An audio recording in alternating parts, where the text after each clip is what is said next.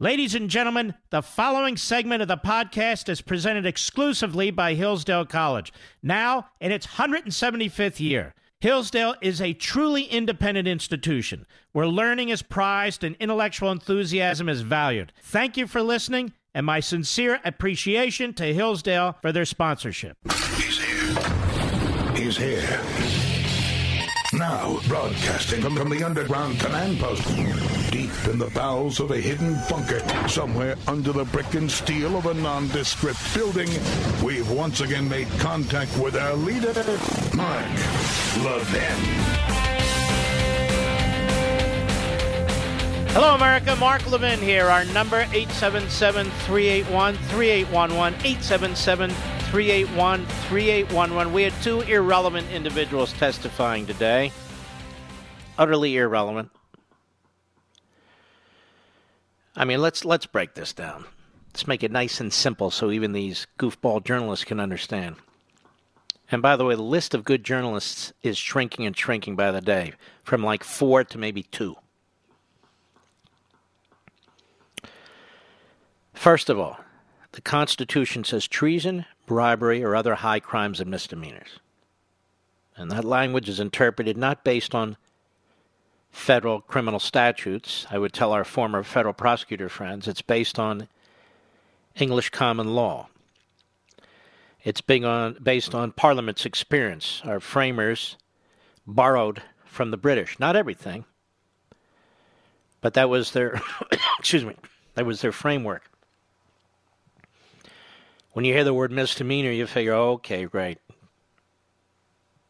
Misdemeanor, who cares?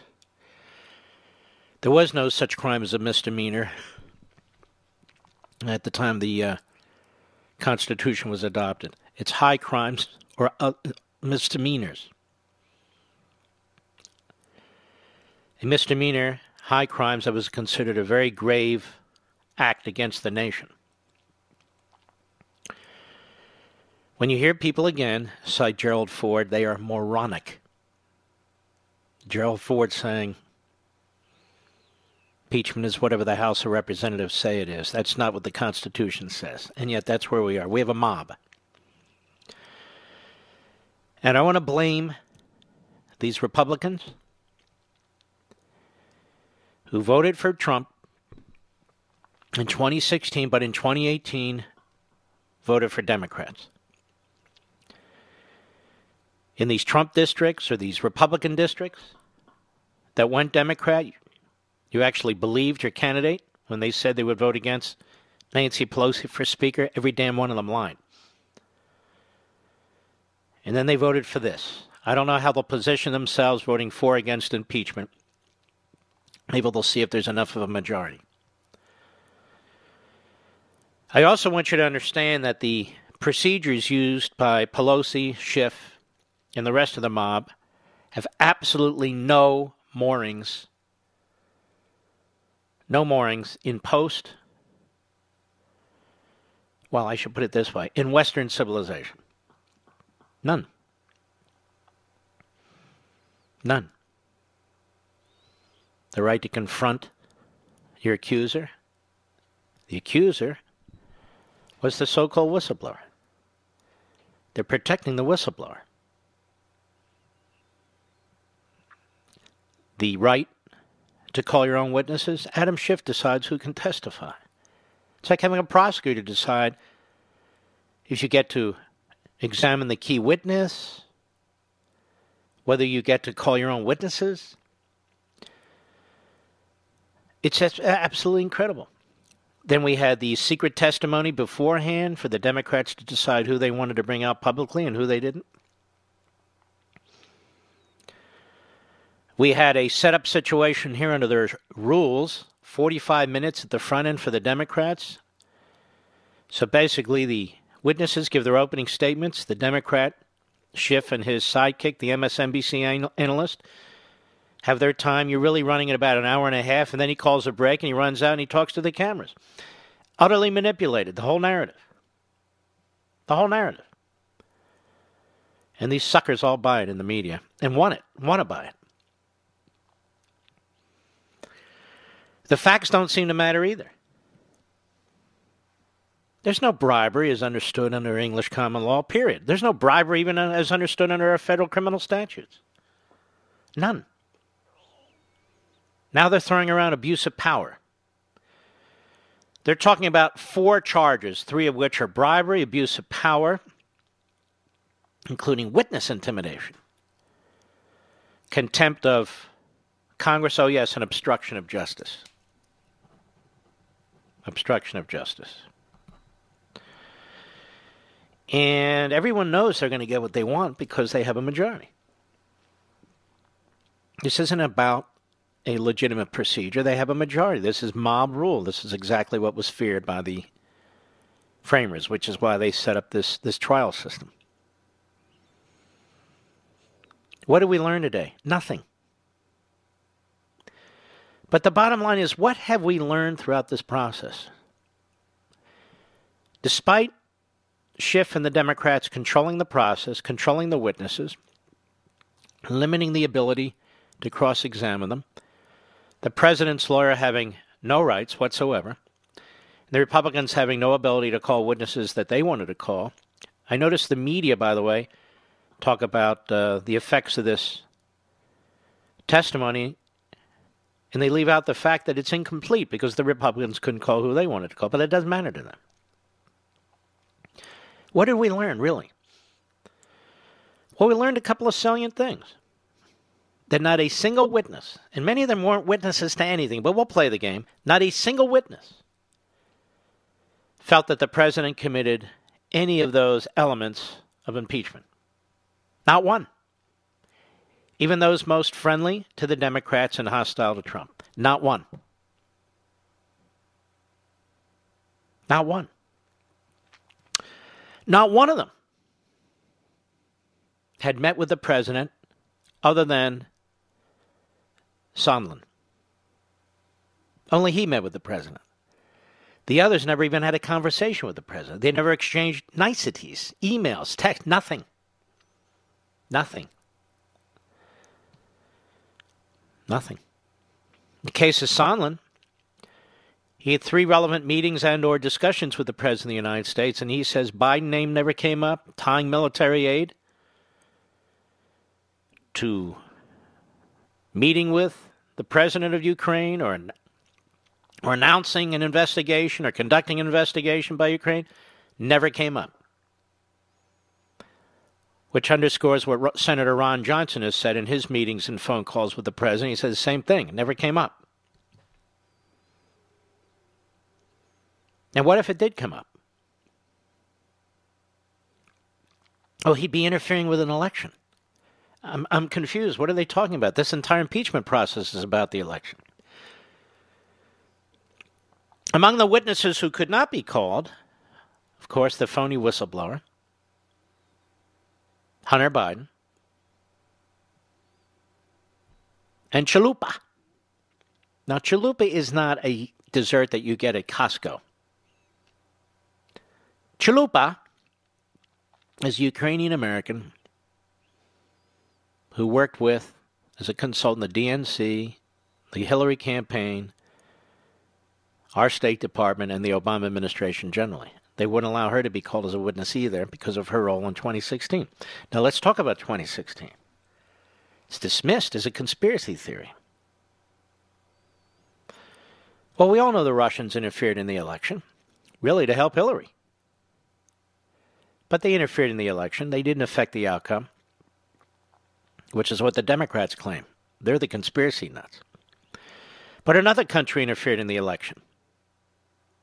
According to the New York Times, according to Politico, according to The Hill, according to The Nation, according to numerous publications, and that's Ukraine. The corrupt government of Ukraine.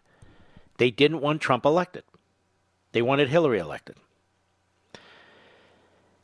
And the facts and evidence related to that are overwhelming. They're indisputable. Which is why the president said to the new president of Ukraine, I want you to do me a favor and look into the 2016 election. The Democrats usually leave off the rest. They want you to think he said, I want you to do me a favor and investigate the Bidens. That's not what he said. Okay? And yet, why shouldn't the Bidens be investigated? Trump was investigated His family was investigated. They're still being investigated. There's subpoenas all over the place. And not by objective entities out there, by Democrats in Congress. President of the United States did not commit an impeachable offense.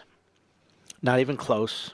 President of the United States didn't do anything wrong. I notice a lot of conservative, pseudo conservative, pseudo Trump supporters. I love when they say, you know, I, I wouldn't have said that. I'm not. I don't think it was right. It was not. But it's not impeachable. You know, Robert Mueller and his long investigation that the Democrats insisted on. They spoke with 13 different countries, according to the report, in order to get evidence or information or data, because you can't get it without their help. You can't get it without their help. It's also interesting that when Trump spoke about 2016 and even mentioned the Bidens, he also talked about the Attorney General. Let the Attorney General know. That's kind of a strange way to try to commit a crime or even an unethical act when you keep telling the other president, work with my Attorney General. The Democrats keep bringing up Rudy Giuliani, but he said also, work with my Attorney General. And as for Rudy Giuliani, I don't know what Rudy Giuliani did or didn't do. I know he's been smeared. I don't know Rudy Giuliani. I met him in passing once, many years ago. But I know he's been smeared relentlessly. He's a boogeyman because he went around the State Department bureaucracy. A lot of private envoys of uh, presidents have gone around the bureaucracy, starting with George Washington, as I pointed out some time ago. And yet the media say this is unbelievable. It's very important. It's abuse of power. But they say it all the time. Whether it's the campaign finance laws, in Michael Cohen's case, they were saying it then, and the non disclosure agreements, whether it's Russia, one bombshell after another, they claimed, whether it's this, and they're always sitting on the edge of their chairs for Mueller or whatever it is. It's a joke. I'll be right back. Mark Levin.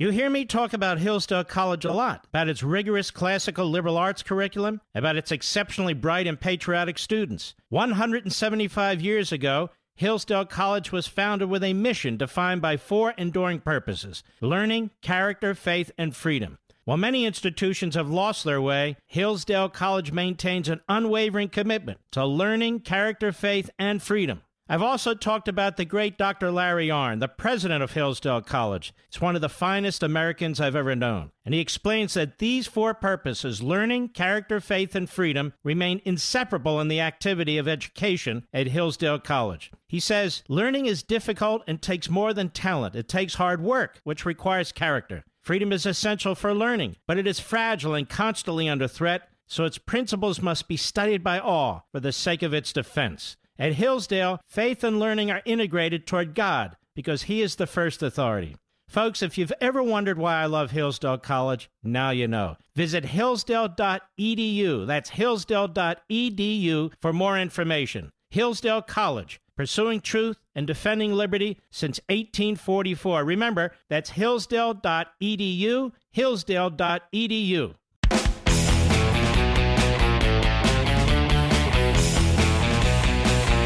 At the bottom of the hour, we're going to have a uh, special guest, Alan Dershowitz, who's never been on this program, I don't think, because of uh, really two things that have happened.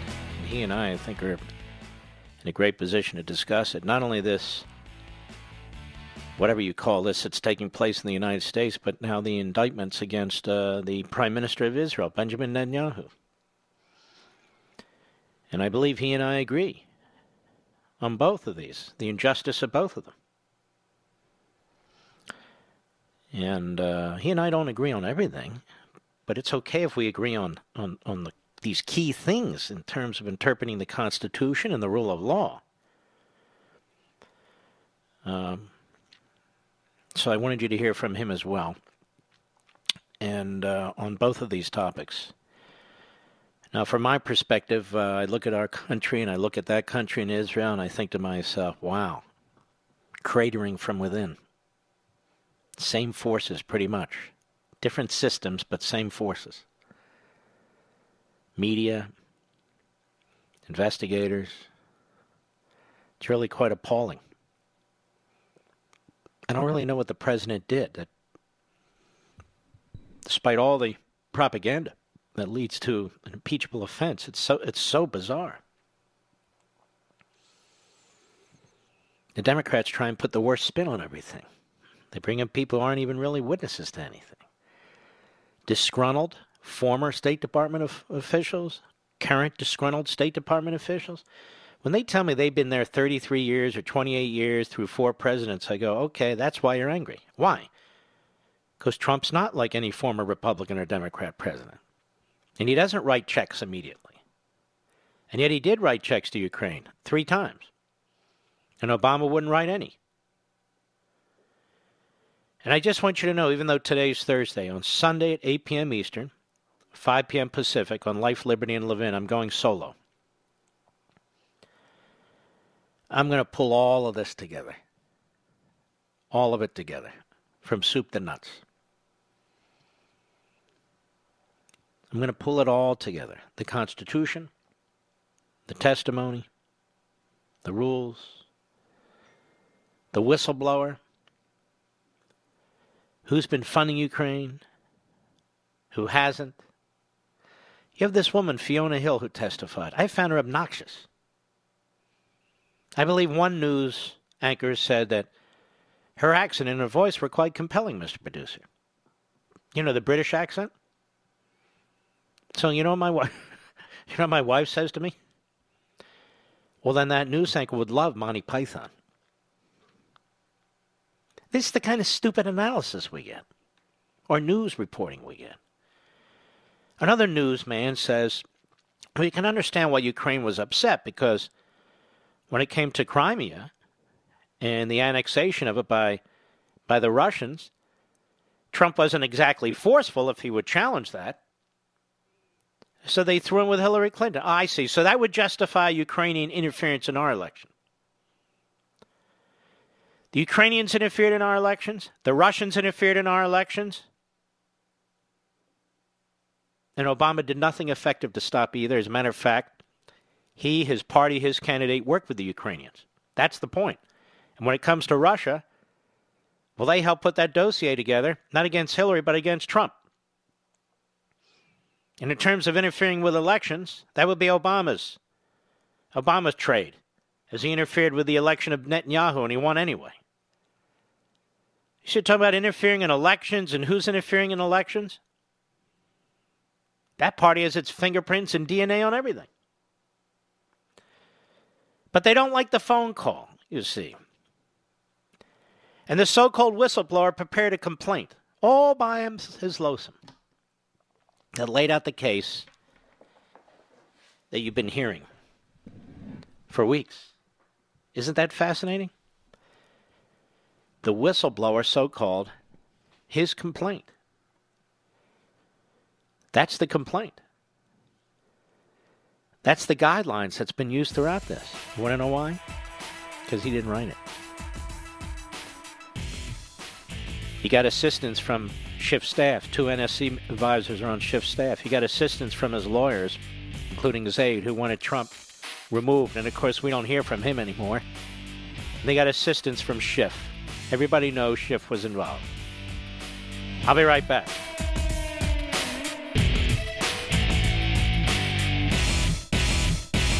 Liberty and learning. In a healthy democracy, these two things are mutually supportive. In America today, however, that bond is broken. To help repair the breach, Hillsdale College has launched the Van Andel Graduate School of Government in the nation's capital. And unlike other graduate programs, Hillsdale teaches politics as a human activity oriented toward justice a series of choices, guided in the best case by right principles, but made in ever changing circumstances that require prudence to achieve the best attainable results. Hillsdale's curriculum combines the careful reading of primary sources and serious historical inquiry. Students learn how to apply the principles of free government and advance the cause of constitutionalism in the context of ever changing circumstances. Hillsdale's new Van Andel School of Government is a program unlike any other in Washington, D.C. Hillsdale College, pursuing truth and defending liberty since 1844. Learn more at levinforhillsdale.com. That's L E V I N for Hillsdale.com.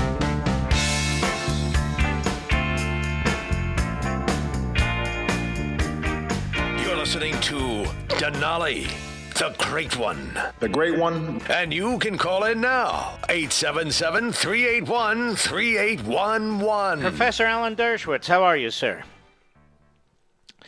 Are you there, sir? I don't hear Professor Alan Dershowitz. Let's do a silent prayer, shall we? A a we'll get him back. All right. He's on a cell phone. We tried to get him on a hard line. I'm going to uh, when I go on Hannity's show tonight, I'm going to begin a debate. I should say a demand about how the Senate will conduct itself, since they've already decided. Uh, the great Joseph Story himself, Lindsey Graham, has announced that they will not dismiss the charges. All right, Professor, how are you, sir? I'm doing great. How are you? I'm good. I'm racking my brain. I mean, uh, we've met in passing, but I don't think we've ever had a real discussion, have we? Well, let's have one now. All right. Let's have one now. Two issues. Let's have one now about uh, this impeachment inquiry as a general matter. What do you make of all this? There's no crime. There's no impeachable offense. Congress is not above the law. They can't make it up as they go along. If you take everything the Democrats have alleged and you take the worst case, excuse me, there's just no crime there. There's no bribery. There's no treason. There's no high crimes, no misdemeanors. It may be you can argue an abuse of the foreign policy power. Previous presidents have abused their foreign policy power. Many presidents have used foreign policy to their partisan political advantage to help them get elected or reelected. There's no statute that says a president can't do that. Congress just can't make it up. They're not above the law. They keep talking about uh, the rule of law while they're abusing it, as you point out. Um, Yeah. Can Congress abuse the law? Yes, and it's doing it. Look at look. I grew up in McCarthyism when we had hearings all the time, and the hearings were an abuse of law. And finally, the courts uh, intruded and said, "You're abusing your power, Congress." That's why we have a system of checks and balances. Congress is not above the law, neither is the president, and neither is the judiciary. They all serve to check each other. That's the beauty of our system. I think we've had something like, I have to go back and check, 18, give or take, impeachments. Most of them have been judges, eight convictions. No president's ever been convicted of the two who were impeached. And I went back and looked. I have never seen a process like this applied to any judge or any president, ever. No, This it's is a disaster. happened. It's never happened before, and I have to tell you, um, I do think that if Hillary Clinton had been elected, there's a good likelihood the Republicans would have been doing much the same thing. In fact, I started writing my book, which is now called "Case Against Impeaching Trump." The original title was "The Case Against Impeaching Hillary Clinton" because Republicans announced that if she got elected, they would start impeachment proceedings against her the day that she got elected. I think both sides have misused the power of impeachment, have weaponized impeachment for partisan political purposes. I'm a liberal Democrat, and I'm on the side of Donald Trump on this issue, not because I'm going to vote for him or not because I voted for him. I didn't. I voted for Hillary Clinton because I believe in the Constitution more than I believe in partisan politics. I find it interesting. These former federal prosecutors, quite frankly, don't know a damn thing about the Constitution and impeachment. I'm just giving you my. I get sick of hearing them lecturing everybody. Anyway, No, that's you're wrong. You're yeah. just dead wrong about that. They Yeah. do know. They're just not telling the truth. These very people on television, if Hillary Clinton were the president and were being impeached, would be making exactly, exactly the opposite arguments. Let me give you an example Yeah. from a colleague of mine who's a friend, Larry Tribe. Uh, when Bill Clinton was in office, he did research and came to the conclusion as a constitutional scholar that a sitting president could not be prosecuted or indicted or charged with a crime. That was his constitutional conclusion for Bill Clinton. Trump gets elected, and suddenly the constitutional law changes. And Larry, my friend, is woke and realizes he was wrong back then and now says, gee, what a mistake I made. Yes, a sitting president can be indicted, a sitting president can be prosecuted and sent to prison. Uh, I think many of the people you see on television lecturing us, they know they're just partisan political operatives or spokespeople who just make the law come out the way they want it to. I've become very unpopular among my liberal friends because I'm telling it the way I've always told it. I took the same view in, when Richard Nixon was being impeached. I was on the national board of the ACLU. I wanted him impeached, but I wanted it to be done by the rule of law. And I asked the ACLU to come and become involved and make sure that every single application of the law was properly made.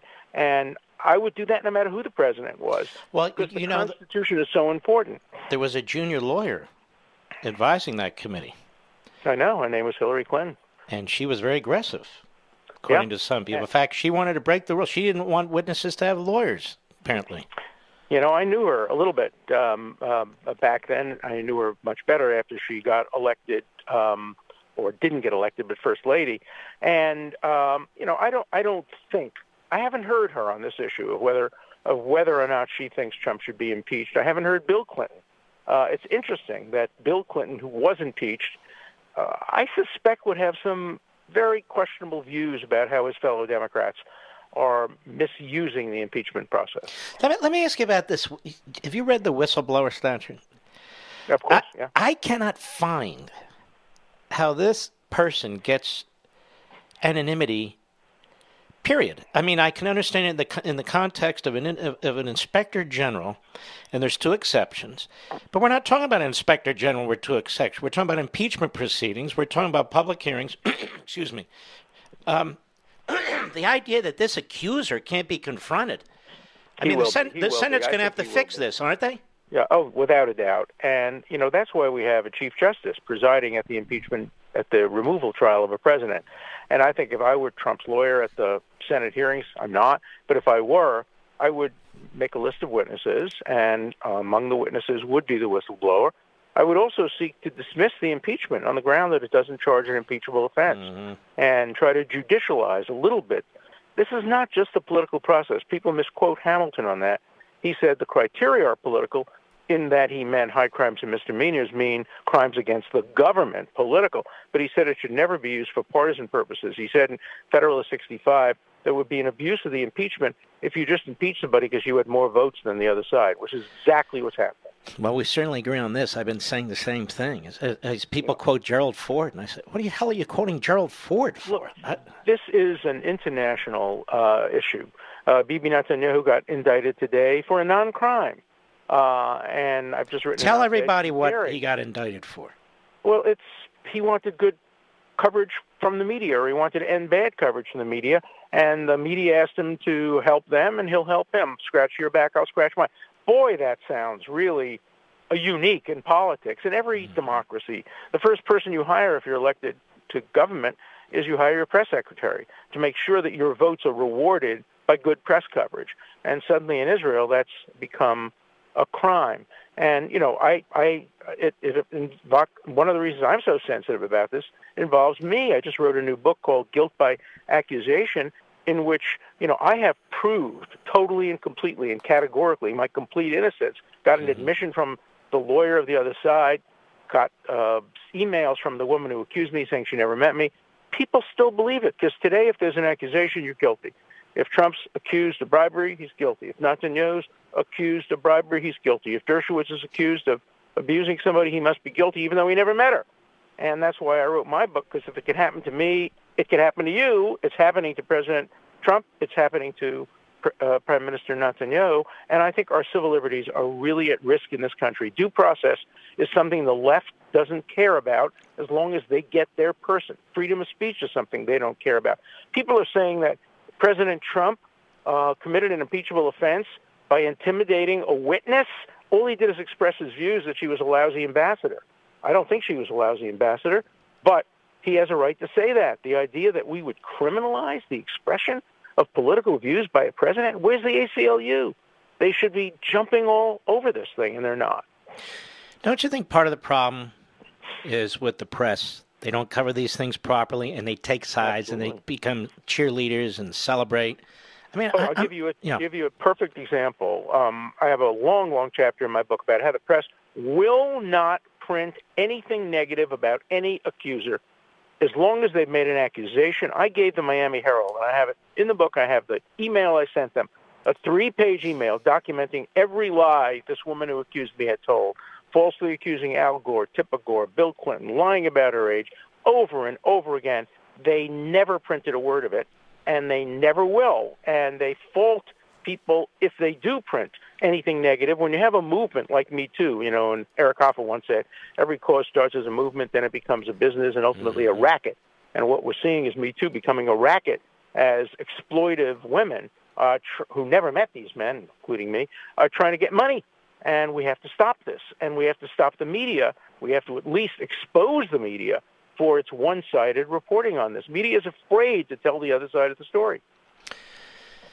What's the book's name again? And you have a book signing in 15 minutes. Tell us where that is. I do. Uh, I have a book signing in New Jersey, but the book's name, and it's supposed to be on C-SPAN, but the book's name is Guilt by Accusation, The Challenge of Proving Innocence in the Age of Me Too, and it's now the number one bestseller on Amazon.com for law books, for feminist books, for ethics books. So it's Well, when you're done here, well. you won't have to you, you won't have to categorize them. Uh, Yeah, your, your book yeah. will be doing very well. Uh, so it's so. guilt by accusation. Accusation, yeah. And you can get it on Amazon or Barnes or Noble. And please read it because it could happen to you. It could happen to your son. It could happen to your nephew. If if I could be falsely accused and I have the resources to fight back, uh, imagine what would happen if somebody else who didn't have the resources, the access to the media, the financial background to fight back, an accusation can become just lethal. People have committed suicide based on uh, false accusations. It is very, very dangerous. Well, this this audience is filled with civil libertarians, not necessarily liberal. That is Well, politically, but civil libertarians when it comes to the Constitution. Well, I cre- appreciate that, and I have more in common with uh, civil libertarians who are conservatives than I do with leftists who ignore or or uh, oppose civil liberties. You know, the word liberal is misunderstood. I'm a liberal. It doesn't mean I'm a leftist. I'm not a leftist. I'm a liberal in the sense that I'm a civil libertarian and believe in open dialogue and free speech and due process and all of those things. So I think there's more today in common between centrist liberals, centrist conservatives, than there is between people like me, a centrist liberal, and extremists on the left, people like Bernie Sanders, who I could never vote for in a million years. So uh, I think uh, we're seeing that, that movement on college campuses today, where conservatives and liberals are getting together to oppose the radicals and the people on both sides, extremes. Very well put. I, I would just amend that to say liberals and constitutional conservatives. That's just my. I agree with that. No, I, I think it's a good term. Or constitutional liberals. It's the same thing. That's actually very interesting. Yeah, yeah. All yeah, right, yeah. Professor. Have a good a signing. You too. Thank you. Good luck. The book is Guilt by Accusation. He's been very brave. He really has. Don't you agree, Mr. Producer? That's why I want to talk to him. Because he's really being pushed out by the left and so forth and so on. I want to encourage him to keep it up. And no, sometimes he'll infuriate you and so that's the way it is. I got it. Guilt by Accusation. We have it linked to on Mark Levin Show Facebook, Mark Levin Show Twitter, Amazon.com. I'll bet it's a great book. Look how he's standing up to the Me Too movement, Mr. Producer. The guy has guts. You have to admit that, right? I'll be right back. Mark Levin.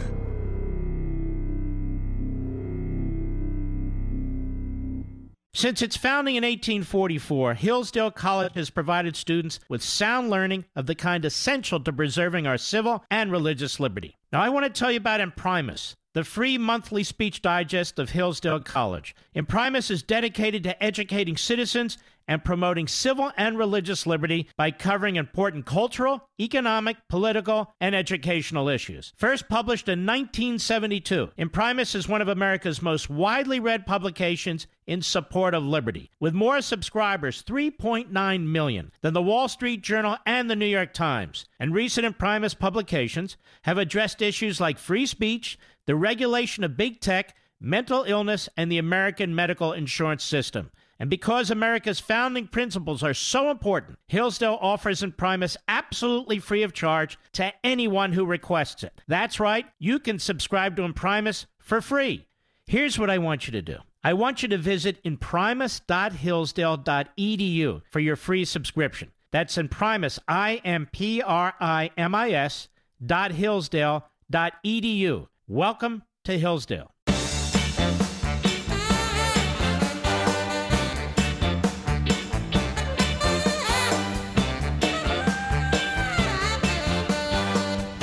Now, I've been saying from the earliest that the president's lawyers should seek to dismiss this case. Did I not, Mr. Producer? And that the Senate should not give its imprimatur to what the House of Representatives has done. It has violated the Constitution. It has not complied with its with its demands. And that this president has been singled out like no other president. In fact, not like no other civil officers the Constitution calls them when it comes to this impeachment process. Now, if that fails, I've, I've taken notes for myself here. I get up in the middle of the night and I take these notes. Yes, the president should and will, I'm sure, provide a list of witnesses, and they should start with the so called whistleblower.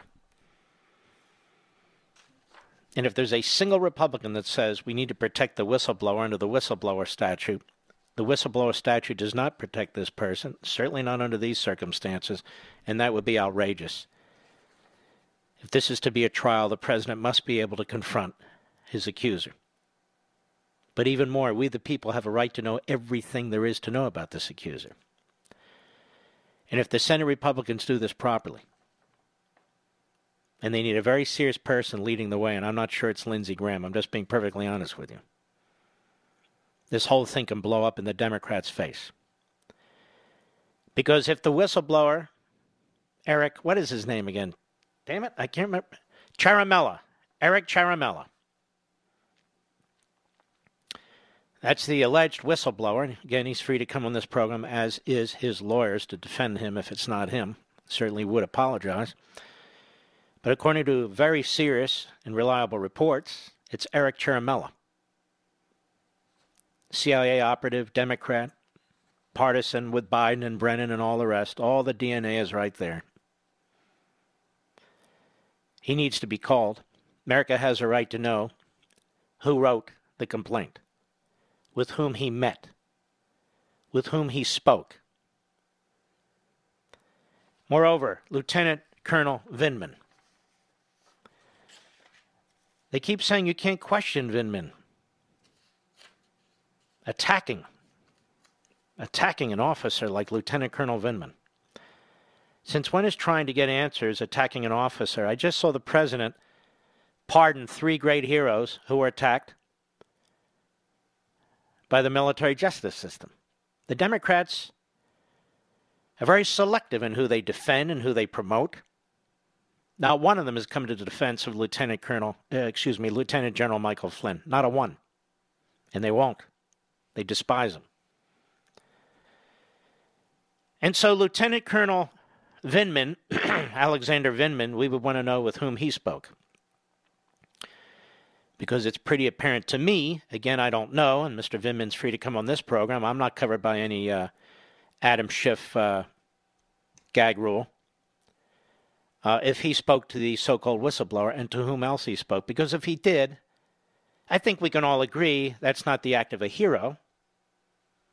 That's the act of a slimeball. Because he has no right to do that. And there are also laws in place, including the Espionage Act, and I have no idea if this so called whistleblower had a right to have information leaked to him from a presidential phone call that is supposed to be classified. Right, Mr. Vindman? More when I return.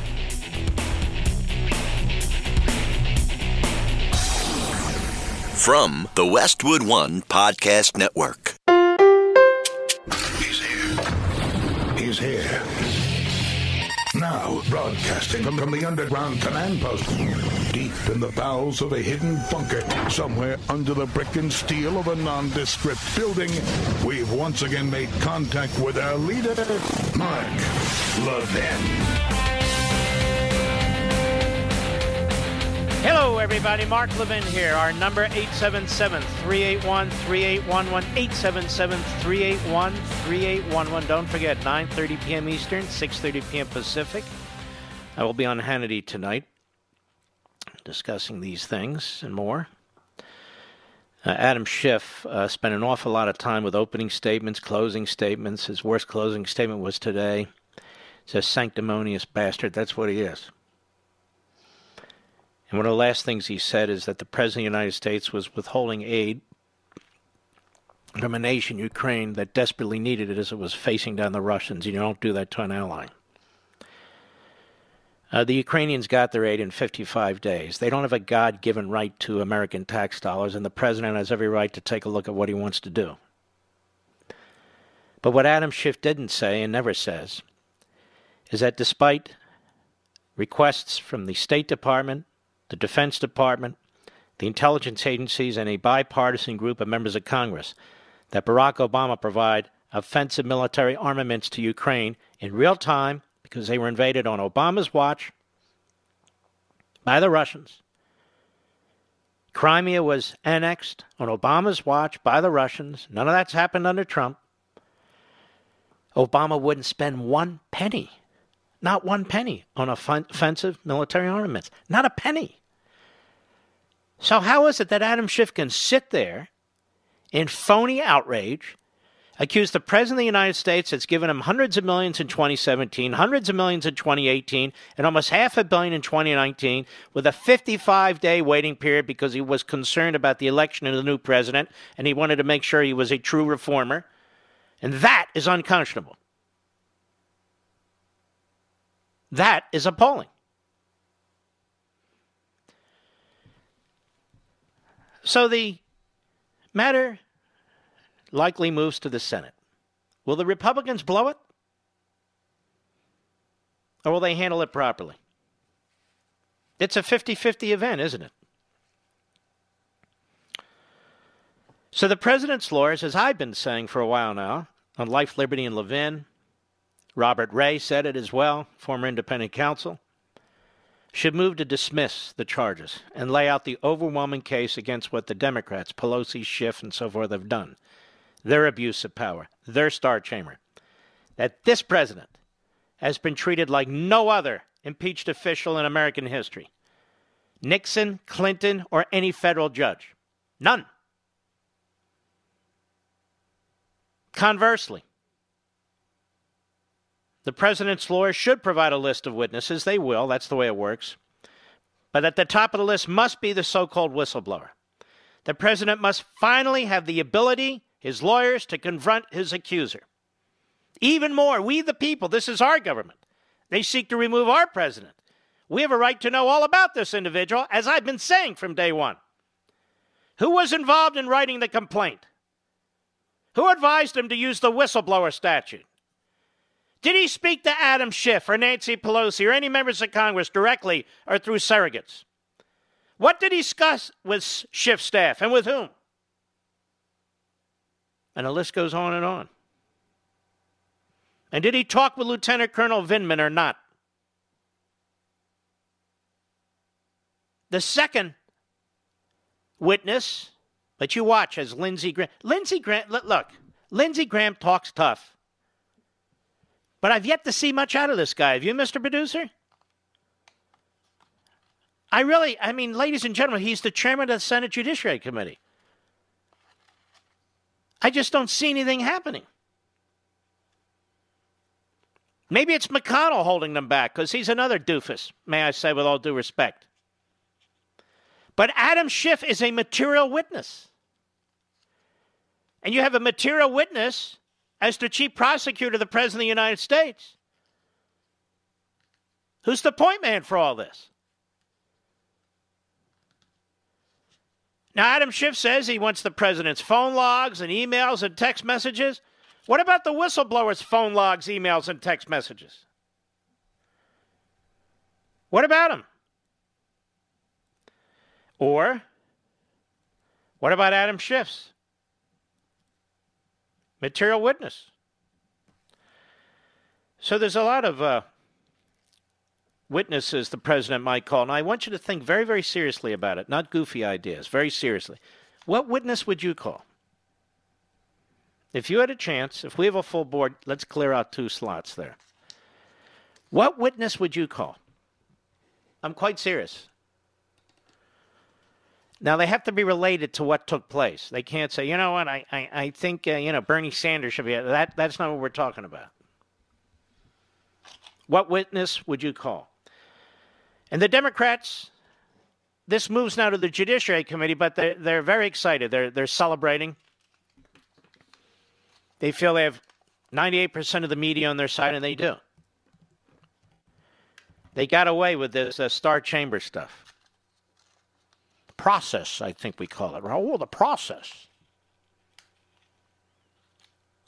So, what witness would you call? I've had a few others too, but I'm curious to know what you think. But this is all quite problematic. Here's what Nancy Pelosi had to say. Mr. Producer, go. In the sense that both sides are dug in, and impeachment has sort of taken on the tenor of being just like any other partisan dispute. And so, I don't subscribe to that, so I, I, can't even answer a question well, predicated sense, on that. It's not a there's not bipartisan support. Well, if the Republicans are in denial about the facts, if the Republicans do not want to honor their oath of office, uh, then I, I, don't think that this should, should be we should be characterized as partisan in any way. There you go, folks. They're not partisan. It's the Republicans who are immoral and unmoored. This is what happens uh, when you're an ideologue. This is a woman who helped destroy her city, helped destroy her state. Now she wants to destroy the country. She's poison. That's what she is. Poison. I, did you hear the top of the news, Mr. Producer, our network news about praising Fiona Hill and her great testimony? It's so awful, these people. And you could see if the shoe were on, on the other foot. This woman wrote an op ed. And I want to thank Joel Pollak at Breitbart. He's the one that put it out there. And all these cable shows and all the rest that were using it, you ought to salute the guy. He did the research, but they can't and they won't. They act like they did. They don't know a damn thing. Pollak did it. And she writes this op ed in 2015, and now you know, thanks to him, and I linked to it myself against aid for Ukraine. I mean, you can't write this stuff against aid for Ukraine. She was against it. Obama was against it. Trump was skeptical, but he wound up giving it for three years in a row. But it's Trump who's hurting our allies. It's Trump who's laying down for the Russians, right? But we had Fiona Hill. She's a Russia expert. Boy, is she tough. Except when it came to Russia invading Ukraine, then she was an appeaser. And I might add another thing Tim Morrison. Tim Morrison is the guy who was selected by John Bolton to be a deputy, not Fiona Hill. Fiona Hill was a holdover by this guy McMaster. Wasn't a Bolton person, and yet she spoke for Bolton. Most of these Democrat witnesses really have something off, all of them. And they praise them and praise them and praise them, and we get to hear their backgrounds. She's an immigrant. Oh, wow. Then I guess we have to believe her. Vindman's a lieutenant colonel. Oh, wow. I guess we have to believe him. Yovanovitch served 33 years in the state. Oh, wow. I guess we have to believe her. Is that the way they treat our witnesses? Is that the way they treat Brett Kavanaugh? His 15 years, spotless character and personal record on the Court of Appeals in D.C. Is that what they said? Wow, you have to honor him. Look, he wears a black robe. Now they, wow, that guy's a rapist. Anyway, he's a drunk. He's a serial rapist. Every weekend in high school, he was the raping leader. That guy's a gang rapist. Did I tell you? Raping girls on boats, raping them on the week. This guy, do they treat our people with respect?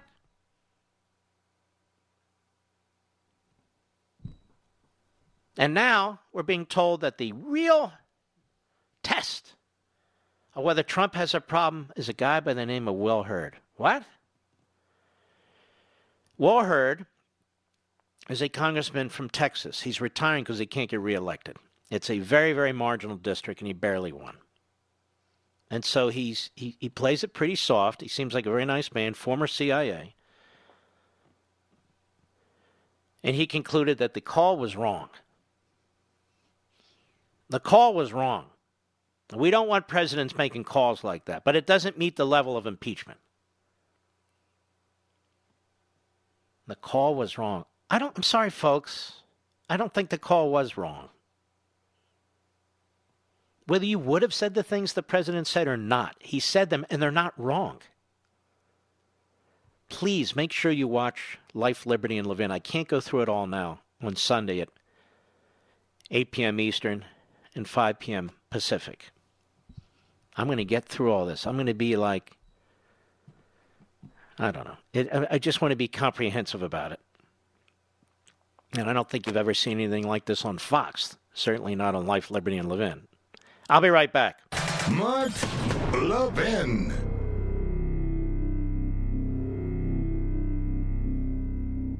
So I've been watching these riots around the country. I'm absolutely sickened. I'm sure most of you are. You know, John Locke once said, Law is not to abolish or restrain, but to preserve and enlarge freedom. Where there's no law, there's no freedom. You want to let rioters burn down your cities? There goes your freedom. You want to get rid of cops? There goes your freedom. You want to elect Joe Biden? There goes your freedom. As you've heard me say many times, I have a liberty agenda. And at Levin TV, which airs on Blaze TV, you can watch this come to life with our conservative, pro American content that reveres our Constitution and champions our individual freedoms. This is what we do each and every day. And there's never been a better time to check us out. Just go to levintv.com, L E V I N TV.com, and sign up today for a free 30 day trial. That's right, we're going to give you a full month of Levin TV and all the other great shows on Blaze TV at no cost to you but only if you subscribe right now at levintv.com.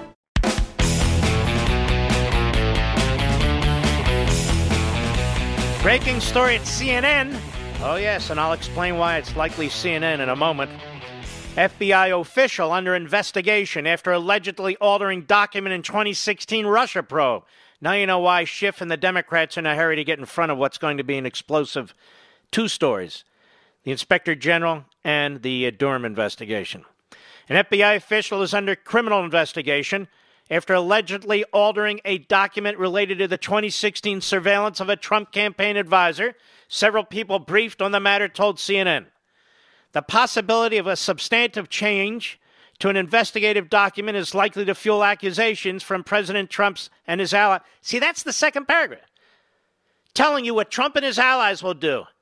This is why it's leaked to CNN, because it's going to get out. They leak it to a friendly news outlet in order to try and take the edge off of it. That's exactly, I'm just telling you how it works. If you read Unfreedom of the Press, you know exactly what I'm talking about.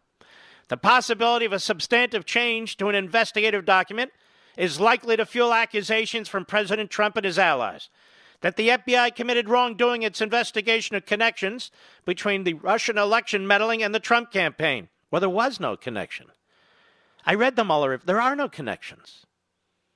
The finding is expected to be part of Justice Department Inspector General Michael Horowitz's review of the FBI's effort to obtain warrants under the Foreign Intelligence Surveillance Act on Carter Page, a former Trump campaign aide. Horowitz will release the report next month. I think he should take his time, don't you, Mr. Producer? Horowitz turned over evidence on the allegedly altered document to John Durham, the federal prosecutor appointed earlier this year by Attorney General William Barr to conduct a broad investigation of intelligence gathered for the Russia probe by the CIA and other agencies, including the FBI. The altered document is also at least one focus of Durham's criminal investigation. It's unknown how significant a role the altered document played in the FBI's investigation of Page and whether the FISA warrant would have been. Now that's interesting. How did Page's name? Oh, Carter Page. I thought they were thinking of another page. All right, keep going. And whether the FISA warrant would have been approved without the document. The alterations were significant enough to have shifted the document's meaning and came up during a part of Horowitz's FISA review where details were classified according to the sources. Some witnesses who have been interviewed in the Horowitz investigation have said they expect the Inspector General to find mistakes in the FBI's handling of the FISA process, but that those mistakes do not undermine the premise for the FBI's investigation. American intelligence agencies and the Justice Department have not swayed from their finding that they're okay. Now we get into you know the BS BS here. Let's see what else. He's expected to release his report on December 9, testify before the Senate Judiciary Committee two days later. All right. That's pretty much the meat of it so far. So a document was altered. It was altered significantly enough that it has led to a criminal investigation of somebody at the FBI, and the document related to a FISA warrant. Now that's not small potatoes, is it? Have they found anything like this in the Trump impeachment inquiry? Nothing. Nothing. And yet, look at this somebody altered a document. Now, the American people can understand that. You know what altering a document is? That's called altering evidence in order to get a warrant. So, somebody should be held in criminal contempt of court. You know, I've said from the beginning, too, a lot of things. Where the hell are these FISA judges? They have the ability to call an evidentiary hearing to determine whether or not contempt was committed in their court, and they ought to be defending the judicial system, but not one of them has. So this will be very fascinating, and we, of course, will be on top of it. It's amazing. You got violations of the Espionage Act. You got all kinds of stuff going on here, but Trump, they're going to impeach Trump for what? Well, Mark, we had a witness today who overheard a phone call. Gives a damn. Trump didn't give a damn about the Ukraine. He gave a lot more money than Obama ever did, so seemed to give enough of a damn. Well, Fiona Hill, you know, she said that all this talk about 2016 and Ukrainian involvement, which happens to appear in the New York Times, The Nation, 10 other newspapers in great detail, that's just a Russian front, as if the Russians can't interfere and the Ukrainians interfere, both to help Hillary Rotten Clinton.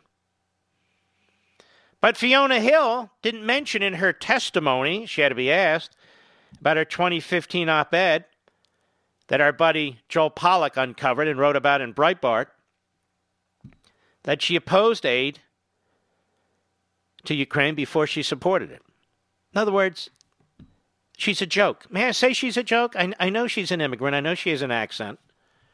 I'm sorry. May I say that? No. Can't say that.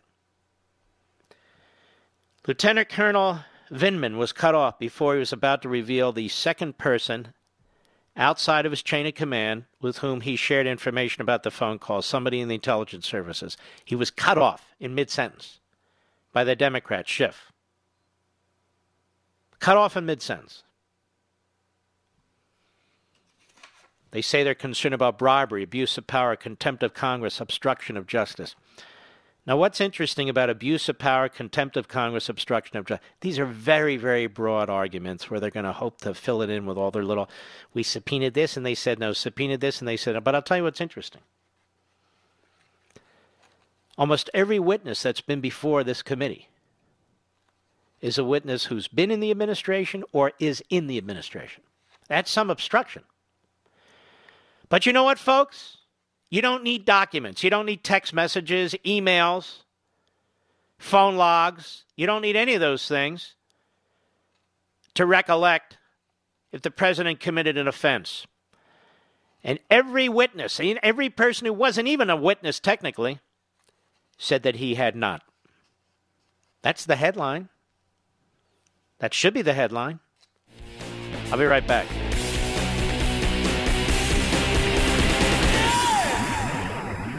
Do you know what we do at Levin TV on the Blaze TV network? Well, we give you intelligent content you won't see anywhere else. We just did a deep dive into the genius of federalism, which is a big word that the left apparently just learned last week. History and current actions have shown us that so called progressives will use any crisis to further their big government agenda. Small businesses continue to be hurt while the left holds them hostage in order to gain more power over each and every American. There's nothing more important in these times than the facts, and that's exactly what you get on Levin TV. Smart people like you deserve smart programming, but remember, we can only continue to produce this type of program programming if you continue to participate. Right now, we've made it easier than ever before. Just go to levintv.com, L E V I N TV.com, and enter promo code Levin to get $30 off your annual subscription. That's 30% off, and that's just over $5 a month for the most amazing shows and programming available. That's levintv.com, promo code L E V I N.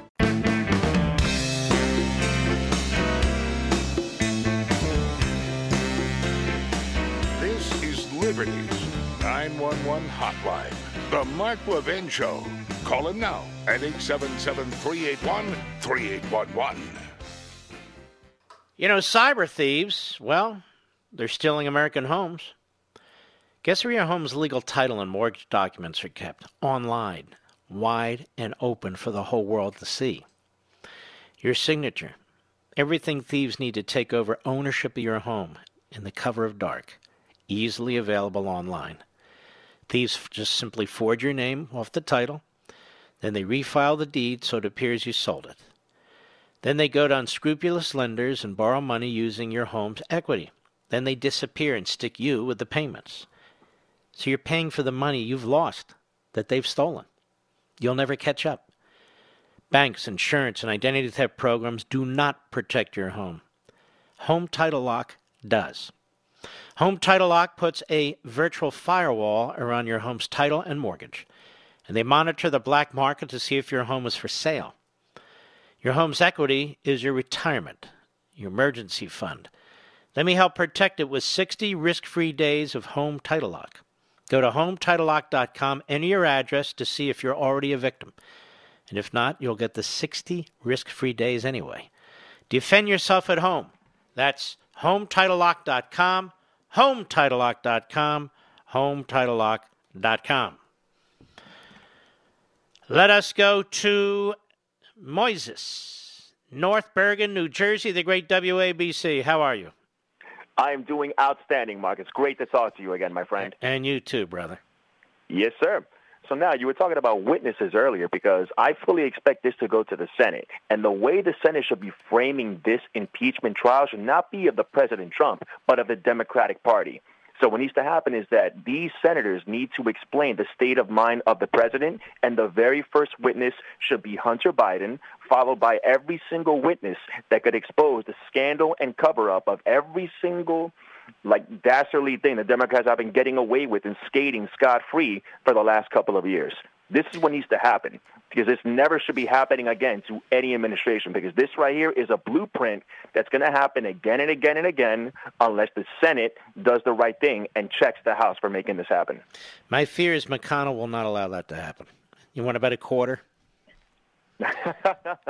well, you know what? This is the one thing because there's a lot of people that are actually tuning into politics for the first time in their lives. I'm in that group. I started following politics after President Trump got elected. I wanted to understand how this happened.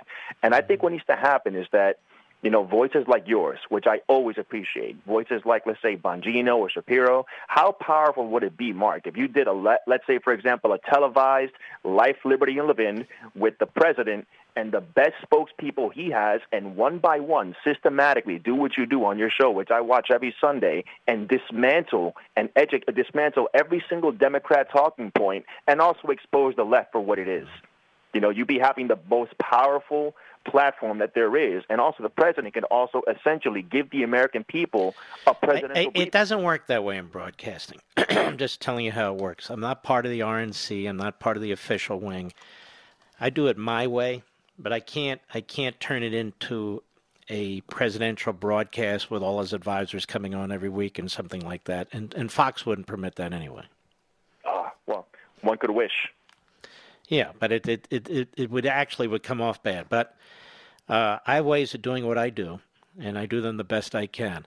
All right, buddy. Thanks for your call. Larry, who would you call? Columbus, Ohio, XM Satellite as a witness. I'd call Adam Schiff. Shifty yeah. Schiff. Okay, why?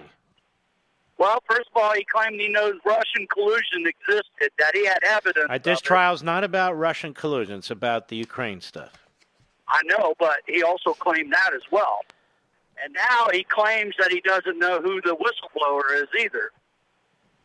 No, but what would you ask him? Well, first of all, I'd ask him, uh, did the. Let me help you out. When did you first learn the name of the whistleblower? Which one of your staff members brought that information to you? Um, when did you actually get the so called complaint? Uh, when did your office uh, advise this so called whistleblower to get lawyers? When did your office give this whistleblower, presumably, guidance on to use the whistleblower statute? With whom did you talk, Adam? Did you talk to Nancy Pelosi? Any other Democrats? Remember, you're under oath, penalty of perjury. That's how you would do it. Did he talk to Vindman. You know, he claims, you know, he's claiming that he doesn't know who the whistleblower is, but Vindman knows an awful lot and talks to a lot. Well, why would I ask him if he talked to Vindman if I can find out that he knows who the whistleblower is and fi- and ask him who he spoke to? Maybe the whistleblower is all smoke screen. Thanks for your call, sir. No, he's not. It's Eric. Uh, what is it again, Mr. Producer? Eric Ciaramella. Does anyone listen to the show? It's Eric Ciaramella. It's not Smokescreen. Who it is. Why would I assume it's Vindman? The issue with Vindman is whether he leaked to this guy and violated any federal law as well as any uh, military rule. Uh, you can't have a rat, and I don't know that he is a rat, but you can't have a rat serving the President of the United States. Again, I don't know that he is, but I'd like to know what he is. Uh, he's still over there, as far as I know. I don't know. But anybody that the Democrats build up, you know, like they're uh, uh, like they're the Messiah, uh, you got to raise questions about him. And he was about, I think, to give up a name, but uh, he was stopped. Joe, Pensacola, Florida, XM Satellite. Go ahead, sir. Hey, Mark. Great to talk to you.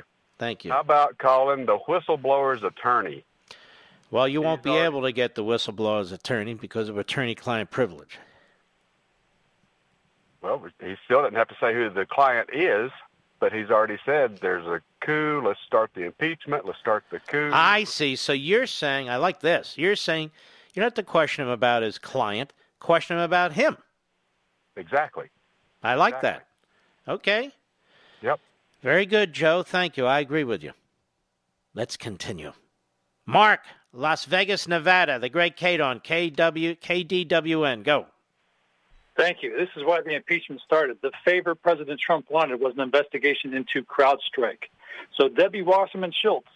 All right, let's slow down. He mentioned CrowdStrike, but really, he mentioned 2016 more broadly. Right. So Debbie Wasserman Schultz needs to go before the Senate and explain the DNC's involvement in the Ukraine. Mm-hmm. Well, I don't think that'll happen, but that's an interesting idea. Thank you, sir.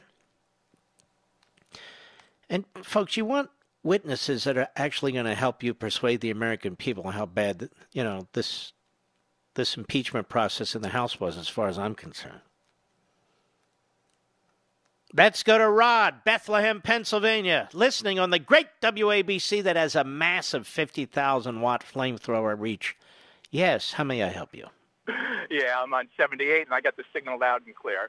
Uh, I would call uh, Schiff's executive assistant or whoever runs his office Hmm. and subpoena, his or her records. She nobody knows more than the right hand person in the office about who he spoke to uh, and everything that went on in the office. I, I think this is a good idea, but how much you want to bet that the Senate Republicans are going to treat this like a country club and they're not going to do anything of that kind to Schiff? How much you want to bet? Uh, I'm not And you, and you, and you want to know why? Because Go these ahead. bastards leak too, and they don't want it done I'm to them. I'm quite on. I'm being quite honest about it. Yeah, no, I agree. I'm not going to bet that quarter that you bet the other guy before. So. All right, brother. Thank you for your call. David, Portsmouth, New Hampshire.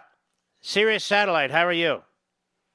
Wonderful, Mark. Thanks for having me on. Uh, and I love the work you do. You bring clarity and reality to the radio.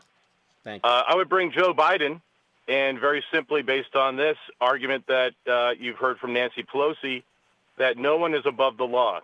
Mm-hmm. And that's how she's justified taking this action against President Trump.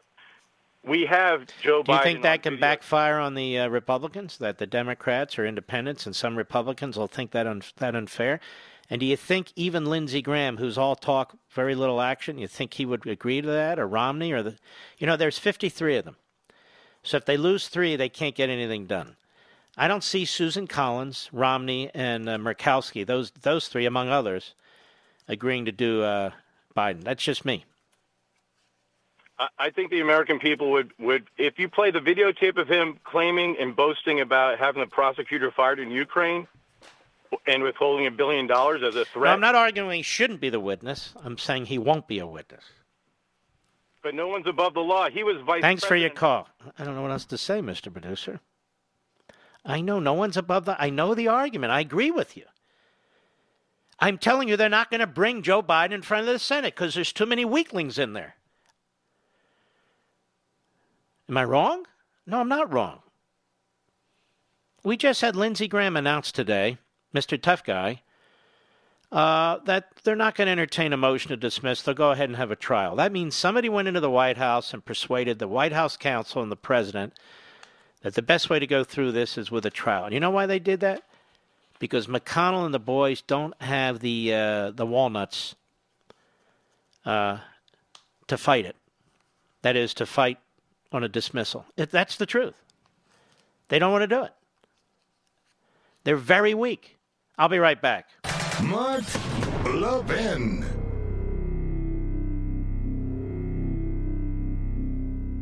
It's been reported that Americans are overpaying on car insurance by over $21 billion. But searching for a better deal can take hours and typically results in a barrage of unwanted spam calls. Until now, thanks to the zebra.com. The zebra.com is the nation's leading car insurance comparison site because it's the only place you can compare quotes side by side from over 100 providers and choose the best for you in 90 seconds or less. Plus, they'll never sell your information to the spammers, so you won't get all those unwanted calls or emails. You just answer a few questions on a simple, fast form, and they find you the best rates and coverage in your state. TechCrunch calls the Zebra Kayak for auto insurance. Now, the best part is that it's completely free. You can save up to $670 a year using thezebra.com. Whatever your economic situation, the Zebra is committed to helping you save. How much can you save on car and home insurance? Go today and start saving at thezebra.com slash Levin. That's thezebra.com slash Levin, spelled T-H-E-Z-E-B-R-A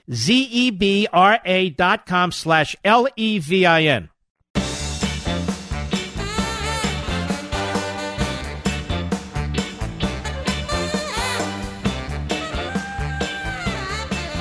You know, my printer's still broken, so I have to have two sets of in, three sets of information on two devices.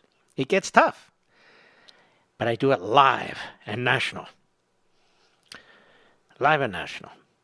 You know, socialism by another name is still socialism. Like Bernie Sanders calling his massive health care plan Medicare for all, when it's not Medicare at all and doesn't work like Medicare and destroys Medicare and destroys all private health care. That's what commies do. And then there are guys like Chuck Grassley, slow on the uptake, and who, who don't embrace liberty, but pretend they do. Mr. Ethanol. Here's Senator Chuck Grassley trying to do the same by calling his socialist price controls by another name. Now, last week I told you how the Grassley Wyden drug pricing bill ran into opposition among free market Senate Republicans. Free market Republicans are objecting to the socialist price controls in the bill called inflationary caps that would allow the government to set prices on your drugs. But instead of removing price controls from the bill, Grassley wants to instead file an update to the bill, simply changing inflationary caps to subsidy caps. Oh! In other words, to be more deceptive. But giving price controls a new name does not change the fact that the Grassley Wyden bill still threatens access to the prescription drugs seniors count on and the rest of us. It'll destroy the investments needed to fund the research for the next generation of drug treatments. And Senator Grassley can put new, new lipstick on a pig, as they say, but it's still a pig. Let me try it differently. You can put lipstick on a socialist, but it's still a socialist, right, Mr. Producer? Maybe a transitioning socialist, but nonetheless. Get the facts. Go to truehealthcarefacts.com, truehealthcarefacts.com, truehealthcarefacts.com. Just a few minutes, I want to mention something. I want to mention someone. When I went into the Reagan administration, I was a very young man. I was 23 years old. I'd gotten out of law school. I spent a few months at Texas Instruments, but I wanted to work for Ronald Reagan. I had campaigned for him, and that's what I did. And the first thing I did is I went into a little agency called the Action Agency. It doesn't exist anymore. The administrator's name was Tom Pauken, a great patriot, Vietnam War vet, conservative. And uh, another gentleman, among many wonderful patriots, who wound up over there under the Peace Corps, which became was part of Action but broke away. I've known since 1976 when we both worked in the Reagan primary campaigns in Pennsylvania. And his name, Rick Abell, A B E L L. When Rick Abell was in college, he was a Marxist. Then he went into the Peace Corps many years ago and he saw, well, Marxism doesn't work. He became a rock rib patriotic conservative. Nobody more patriotic. And he enlisted and went into the Vietnam War and was severely wounded. Many, many operations. And also suffered from Agent Orange. And that Agent Orange would stick with him the rest of his life. He would have these, these little cancerous spots that the dermatologist would constantly have to cut out of his body. Well, it appears they didn't get all of them. Rick Abell was a Reaganite, Vietnam vet, decorated Vietnam vet, combat wounded, great patriot, served in the Reagan administration, wonderful family. When I was a young pup, I would go to his house frequently for dinner. He and his beautiful wife, Lucia, and their kids, Christian and Rachel. Very, very classy. Did a lot of reading. A lot of reading. But he was also the kind of guy you could really talk to. Like, he would find no redemption in this Lieutenant Colonel Vindman. He would be disgusted by him, quite frankly. and he battled. He battled college Republicans, Young Americans for Freedom, all that stuff. He battled in Republican primaries for conservatives, like I did. We worked very, very closely together in the Reagan administration. I remember one day, as I've told you, coming across boxes and boxes of boxes of books. I didn't even know who Saul Alinsky was till I read Rules for Radicals, and these books were being shipped out to the inner cities of America through Vista. Vista. They were being shipped out overseas through the Peace Corps. And uh, we were fighting the New Left. he was one of the great leaders in that battle. So I got an email from him last Thursday. I hadn't talked to him in a long time. He said, I've known you for 43 years. 76 Reagan, Reagan administration, and thereafter. He said, I want you to know that cancer is racking my body, my liver, my lungs. I can't walk anymore. Don't breathe very well. Need assistance to breathe. So I visited him on Saturday, he and his beautiful family. And he was in his lazy boy chair, and that's where he had to sleep. And he had oxygen. And his legs were all swollen up. He'd had chemo. He was on this immunization uh, treatment that's relatively new that my father was on, but it didn't do him any good. well, apparently it didn't do Rick any good either. One less great patriot in this country as he passed away this morning. And I want to salute him. Most of you never heard of him, but he was a great patriot, whether in Vietnam, whether in the Reagan administration, whatever he did. And he will be missed very, very deeply. I'll be right back. From the Westwood One Podcast Network. He's here. He's here. Now, broadcasting from, from the underground command post, deep in the bowels of a hidden bunker, somewhere under the brick and steel of a nondescript building, we've once again made contact with our leader, Mark Levin. Hello, everybody. Mark Levin here. Our number 877 381 3811. 877 381 3811. Okay, folks. I want you to listen to some of these. Uh, we're pulling them up now. Benjamin Netanyahu. Before I get to Benjamin Netanyahu, And it's very, very important that I do. Because already the media there, leading with the Jerusalem Post, which has moved much more left, he should resign, you know, for the good of the country.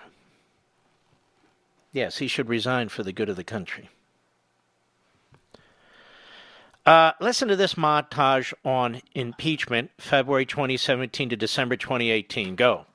Breaking news. A bombshell. Today is a turning point. Today was historically bad for President Trump. Today was a turning point. A turning point. We're at a turning point here. The beginning of the end for the Trump presidency. We have another bombshell. Mike Pence might have to assume the office of the presidency. Rumblings of the word impeachment. Breaking news. Another bombshell out of the White House. I believe this is the beginning of the end. I do too. It's really the beginning of the end. He may be feeling the walls closing in on him. All the walls closing in on him. The walls closing in on him. Breaking news, a new bombshell. One astrologer says this means the beginning of the end for President Donald Trump. Trump will resign. Trump is going to resign. Is this the tipping point? I know we've said it over and over. You think this is a tipping point? And over and over. This is a tipping point. And over and over. Breaking news, President Trump off the rails. This is the beginning of the end today. The beginning of the end. Breaking news tonight, new bombshell. This is the beginning of the end. The beginning of the end. The walls are closing in. The walls closing in. The walls closing in. Breaking overnight bombshell. This is a very dramatic day, and I think it might be near a tipping point. Do you think this is a tipping point? December 1st, 2017, you can mark it down. This is the day that everything changed. The beginning of the end? Beginning of the end. The beginning of the end. The beginning of the end. The beginning of the. We begin tonight with a bombshell. Donald Trump is in a lot of trouble. Trump is in trouble. The president will resign. Another hour, another bombshell. This is a tipping point. Trump's going down. This president could be impeached. Resignation. Resignation. I don't think this president is going to serve out his term. Mr. Trump will not serve out his term. He will not serve out his term. No way, no how. Breaking news. Absolute bombshell. Donald Trump is not. He's done. And it's over. It's over. The walls closing in. The walls closing in. This is going to be the Achilles heel. Breaking news tonight. I expect Trump to depart. This week will be the watershed week. Trump is in big trouble. Trump's in a lot of trouble. It's a sign of a terrified old man who feels the Walls Closing in. The walls are increasingly Closing in on him. Tonight, the walls are closing in. Today changed everything. This is the beginning Of the end. today, the biggest Tipping point. All for right, enough. Those are all individual ones. We're not replaying anything. That's from February 2017 to September 28. Is that news, ladies and gentlemen, or is that propaganda? It's propaganda. And the media are very excited about what they feel they've created here. And I've said many times, and I've written about it, the Democrat Party media lead the Democrat Party. That's what they're doing. Meanwhile, during the debate last night, you may have missed it, most people did, and why not? The MSLSD debate moderators challenged the Democrats from the left and urged them to attack Republicans. As Grabien pulled this montage together. Cut 16 go. You have said already that you've seen enough to convict the president and remove him from office. Will you try to convince your Republican colleagues in the Senate to vote the same way? How central should the president's conduct uncovered by the impeachment inquiry be to a Democratic nominee's campaign? How central would it be to yours? After the bombshell testimony of Ambassador Sondland today, has that view changed for you? How central should the president's conduct uncovered by this impeachment inquiry be to any Democratic nominee's campaign for president? How central would it be to yours? Mr. Beret recently told Congress, quote, the majority of the domestic terrorism cases that we've investigated are motivated by white supremacist violence. Congresswoman Gabbard, to you, as president, would you direct the federal government to do something about this problem that it is not currently doing? Vice President Biden, you've suggested in your campaign that if you defeat President Trump, Republicans will start working with Democrats again. But right now, Republicans in Congress, including some of whom you've worked with for decades, are demanding investigations not only of you, but also of your son. The Me Too movement has forced a cultural reckoning around the issue of sexual violence and harassment against women in America. Are there specific actions that you would take early in your administration to address this problem? The Republican Party never stopped fighting President Obama in his eight years in office. So, what would you do that President Obama didn't do to change that? Right now, Roe versus Wade protects a woman's right to abortion nationwide. But if Roe gets overturned and abortion access disappears in some states, would you intervene as president to try to bring that access back? Governor John Bel Edwards in Louisiana is an anti abortion governor who has signed abortion restrictions in Louisiana. Is there room for him in the Democratic Party with those politics? Would you support a potential criminal investigation into President Trump after he leaves office, even if you thought it might further inflame the country's divisions? Wow. And of course, the MSLSD anchors and hosts and so forth will never be criticized as leftists. Never criticized as leftists. But nonetheless, fascism and tyranny was on display whenever you had Bernie Sanders at a debate, and his true Marxist attitude revealed itself. Cut 20, go. But the scientists are telling us we don't get our act together within the next eight or nine years. We're talking about cities all over the world, major cities going underwater. We're talking about increased drought, talking about increased extreme weather disturbances. The United Nations is telling us that in the years to come, there are going to be hundreds of millions of climate refugees causing national security issues all over the world. What we have got to do tonight, and I will do as president, is to tell the fossil fuel industry that their short term profits are not more important than the future of this planet. And by the way, the fossil fuel industry is probably criminally liable because they have lied and lied and lied when they had the evidence that their carbon. So, in other words, if you disagree with Bernie Sanders' ideology, you should be prosecuted and thrown in prison. That's very Maoist, Stalinist, Castro like of him, isn't it? Every now and then, Bernie Sanders shows him true self. Nobody followed up on that because nobody cares. They think he's just an old red and an old fool, but he should have really been dealt with in this regard, in my view. Let's. Uh, I'm not going to do all of this, uh, but let us do. Uh, let us take Tulsi Gabbard just because she seems to be uh, a one-off, a little off too, but a one-off when it comes to these Democrat candidates. Cut 18, go. That our Democratic Party, unfortunately, is not the party that is of, by, and for the people. It's a, it is a party that has been and continues to be influenced by the foreign policy establishment in Washington, represented by Hillary Clinton and others' foreign policy, by the military industrial complex, and other greedy corporate interests. Yes, those greedy corporations, unlike government that's never greedy unlike recipients of government largesse who are never greedy, unlike politicians, trial lawyers, never greedy. Chuck Todd on MSNBC, none of this matters to him.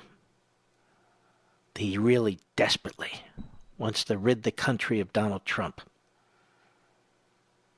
Because Chuck Todd is such a a force mover, a power mover.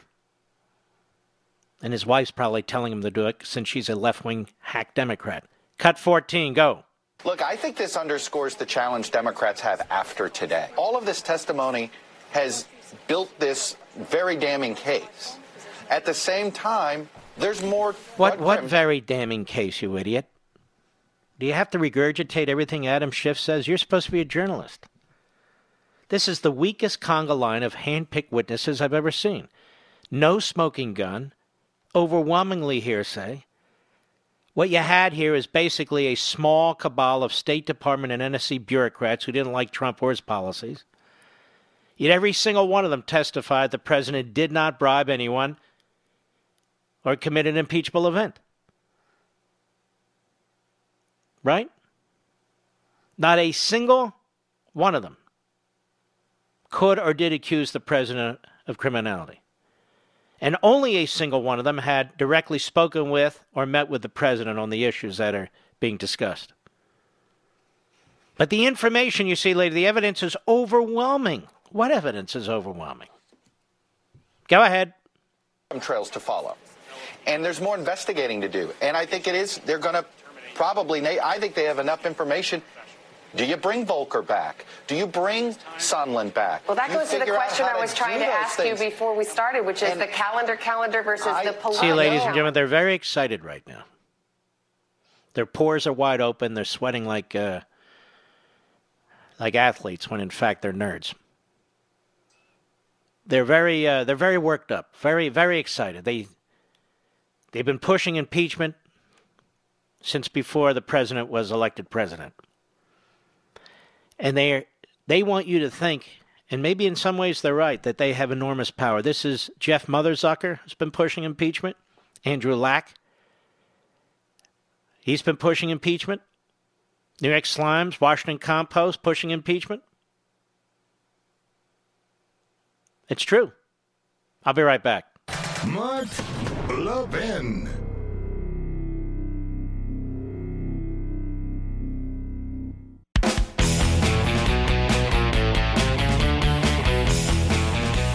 Let's take a caller, Mr. Producer. To whom shall I speak? In Florida, Martha on the Levin app. How are you? Hey, Mark. I'm good. How are you, Mark? Okay. Mark, you wanted to know who should testify and who should be subpoenaed. I think Barack Hussein Obama is the person that started this. And you think, as a practical matter, the Senate Republicans would do that? I think they should. I don't know if they would, but I no, they're not going to do that. Uh, I'm trying to figure out, as a practical matter, if you're, say, the lawyers for the Republicans, who would you recommend? Not who in your wildest fantasies you'd like, but who would you recommend who is actually going to be potentially a witness? I would definitely, potentially Schiff. I really think that he needs to be questioned. I agree with you, and they really ought to fight to get him. And the Democrats will go nuts, but so what? And also, Hunter Biden for sure. And of course, the so called whistleblower. And as they get more information, the people who he spoke to, if, uh, if this guy, Lieutenant Colonel Mr. Vindman, spoke to him, then he needs to come back for a little visit. And we need to better understand the uh, uh, his idea of a line of command. Absolutely. He def- definitely looked guilty as hell. And not to mention, he was not allowed to name that other person. And it, it's just obvious. The whole thing is obvious. And you know what, Mark? To me, this is not just. This is not. Uh, this is not po- politicians. To me, there's a mafia behind this. And as far as I'm concerned, The mafia is called the Democrat Party. uh, that's true. Mhm. They're probably worse than a ma- mafia, if you ask me. But yeah, Mark, I, I look forward to to listening to you every day. Thank you. I, you're my fix. At six o'clock, you're on. Thank you. And and and like your wife works out to listening to your program, I do the same.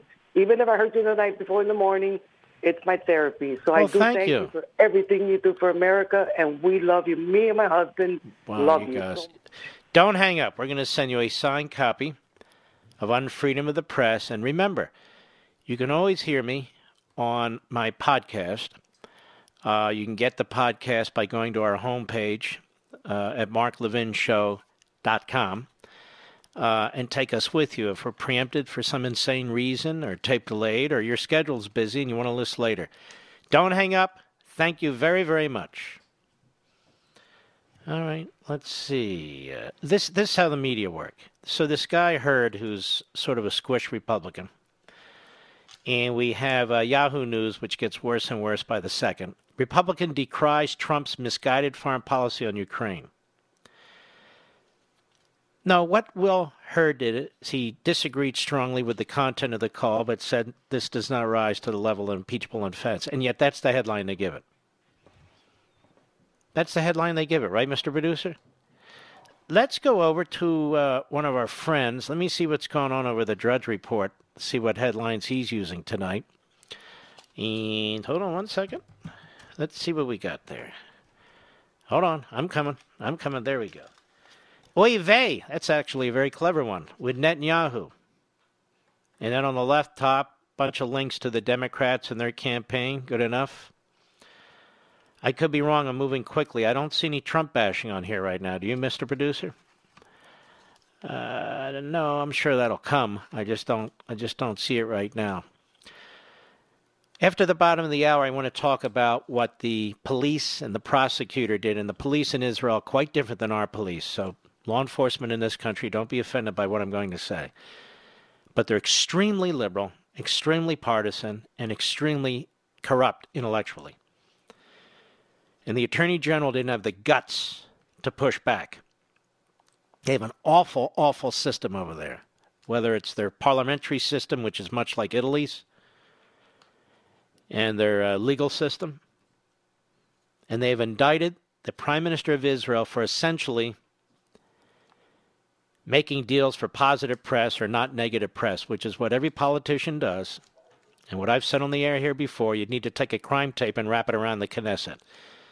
But the members of the Knesset would never have that apply to them, only to Netanyahu. And of course, just like in our country, the liberal media jump in and demand that Netanyahu resign. Here's a man that's been prime minister, I think, off and on for nine years, who has protected this country, built up their economy, built up their military, who has worked with President Trump. They have this outstanding relationship. And he and Trump and their envoys and so forth, the result has been the recognition of Jerusalem as Israel's capital, the movement of our embassy to Jerusalem, the recognition that Israel has sovereignty over the Golan Heights, and so many more things. And the people can't seem to get their act together to vote him in, to reelect him. And the bureaucracy there hates him, just like the bureaucracy in our country hates Trump. There's a parallel. There's a parallel. They hate Netanyahu and they hate Trump. The difference is there is no Fox News type broadcast in Hebrew in Israel. And there is no conservative talk radio in Israel. It's all liberal media. And if you think the media here are bad, the media there are even worse. And let me tell you one other thing. The leftists in that country, you would think otherwise? You'd think they pulled together and so forth? No. They're just as conniving, sinister, and dishonest as the leftists are in our own country. There's a zillion Adam Schiff types over there, left wing kooks. I'm quite serious. But the Democrat Party is now the Congressman Waters Party. She's been pushing for impeachment from day one. It's not the AAH Party, it's the Congressman Waters Party. Congratulations, Democrats all over the country. I'll be right back.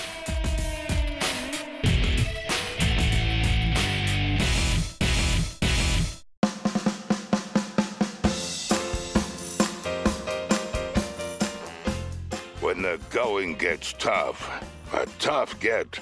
Mark Levin. Call him now at 877 381 3811. The Maryland Attorney General says Trump's excessive gouting, uh, uh, golfing outings uh, violated the Emoluments Clause. See, this is endless. We damn well better be doing this to the next Democrat president. Endless subpoenas, endless states' attorneys general and district attorneys filing lawsuits. We better damn well do this. Going after the children and the spouse because it won't end otherwise. I'm telling you the truth, it won't end otherwise. We got to put our foot down. Jerusalem Post, more and more a liberal outlet, quite frankly, by Yaakov Katz. Netanyahu, it's time to step down comment. I think this was like within two hours after the Attorney General announced his indictments. I'm surprised it wasn't like within 13 minutes. The harsh and severe indictment filed against Netanyahu came while he is still serving as Prime Minister. This is an unhealthy situation, one that is bad for the government, he writes. So basically, Netanyahu should step down and give in to the abuses of power by these this police department that that recommends charges and the bureaucrats who work for the attorney general. Now, we in America, we've been through enough of this, so we know what's going on here. In 2008, the police were closing in, writes Katz, on Ehud Olmert. He's a former uh, prime minister of Israel. Say what you want about him. He brought shame to Israel or he was corrupt makes no difference. He understood already then that he couldn't continue as prime minister. That is why on July 30, 2008, he announced his resignation, and in March 2009, following an election in which he didn't run, he's replaced by Benjamin Netanyahu. It's because he was a crook. But uh, Netanyahu is not. Olmert's decision was not easy, but he understood that he could not remain in office, it goes on. Netanyahu is a different matter. The harsh and severe indictment filed against him on Thursday night came while he is still serving as prime minister.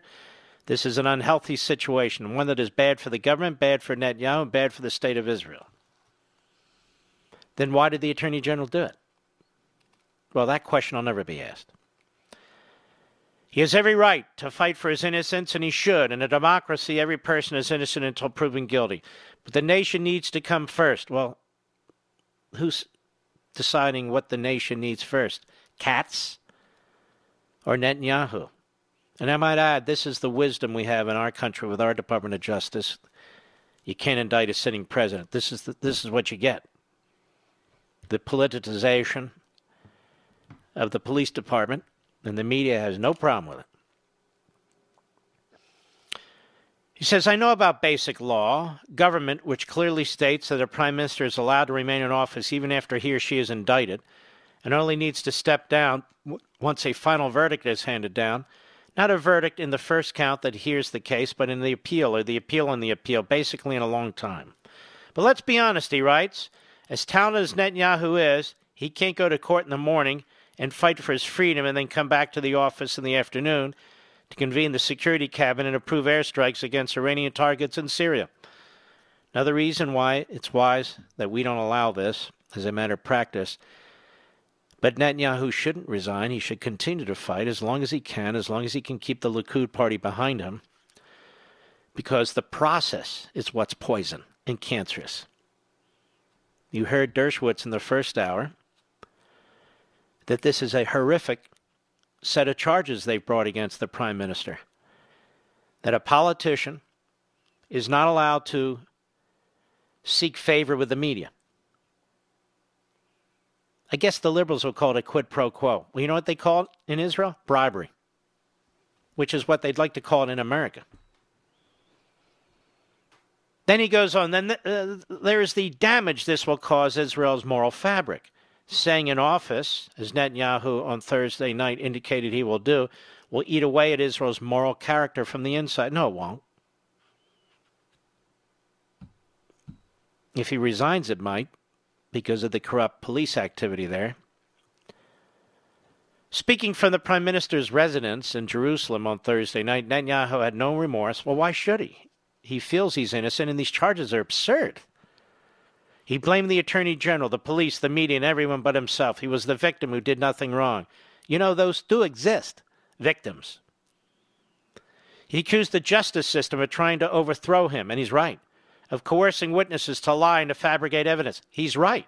When he was on Life, Liberty, and Levin, I believe he was my one of my earlier guests. He indicated that they were pressuring people who used to work for him to turn state's evidence against him. Otherwise, they throw the book at them. Katz doesn't mention that. This is dangerous talk, he says. Does Netanyahu really want people taking to the streets? Does he want a civil war? So you see, ladies and gentlemen, the prime minister should just accept the fate that the police and the prosecutors have for him and the media that hates his guts and almost never supports him. His political enemies about outside the Likud and inside Likud. Just do the whole country a favor and go away. Same damn thing they did to Churchill in Britain after World War II. It's disgusting. They didn't indict him, but they pushed him out because he didn't support, among other things, National Health Service. Not strongly enough, even though he supported it ultimately. But you see, if he doesn't leave, according to Katz, does he want a situation that prosecutors are attacked by angry mobs or policemen are cursed when patrolling our neighborhoods? What? Netanyahu made clear that he's holding on to his seat and will fight tooth and nail until the end. This is wrong. The country has to come first.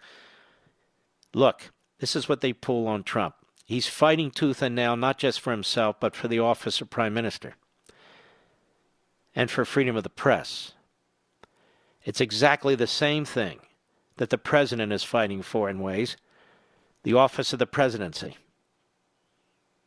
That's what they're both fighting for their offices, for themselves, and to protect them for others. Otherwise, you might, you might as well surrender them to the left. Trump has not done anything. Netanyahu has not done anything.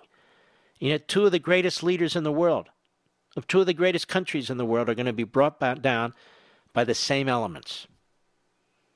The left, the power hungry left, that is married to the government that it creates, the bureaucracy. It's a disgusting disgrace.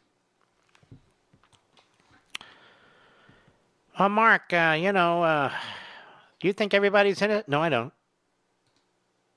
I think innocent people are innocent. Perfectly legitimate. I think innocent people are innocent. Let's take a call, Mr. Producer. To whom shall I speak? Ed in North Carolina on the Mark Levin app. Go. Mark. Yes, sir. I want to tell you, first of all, I love you. Thank and you. you are the um, the metaphoric uh, image of Reagan's shining Wow. city on the hill. You're the mental, constitutional version of that. Well, you're very kind, sir. Thank you. And I want to say what they're doing to Benjamin Netanyahu is disgusting. It's the same thing we have over here with the left. And it would be an outrage to get rid of Benjamin Netanyahu would be the, the end of Israel because he is uh, he is the Trump of Israel. There's no doubt about it. You know, they have been going after him for years. Obama went after him. They've been trying to take him out for years and years and years. The leftists in Israel, you also have these left wing NGOs, these left wing think tanks, really hardcore leftists. Happen to no one. Happen to no one who's out there. They, they, they use the word Israel in their name or Jerusalem in their name, uh, but they hate Netanyahu like you see the hate in this country for Trump or before Trump, you saw the hate for Reagan, which was deep, but nothing like you see for Trump. It's disgusting. It, it, it, it, it's sickening, and these people are going to set off a civil war in this country. But I just want to say to you that, on a personal note, you have literally changed the way I look at life in general, the way that I analyze things and think logically. I used to be one of these strong, you know, it's all about the R Republican. And at the end of the day now, it's like I'm able to analyze both sides. I mean, the left is disgusting.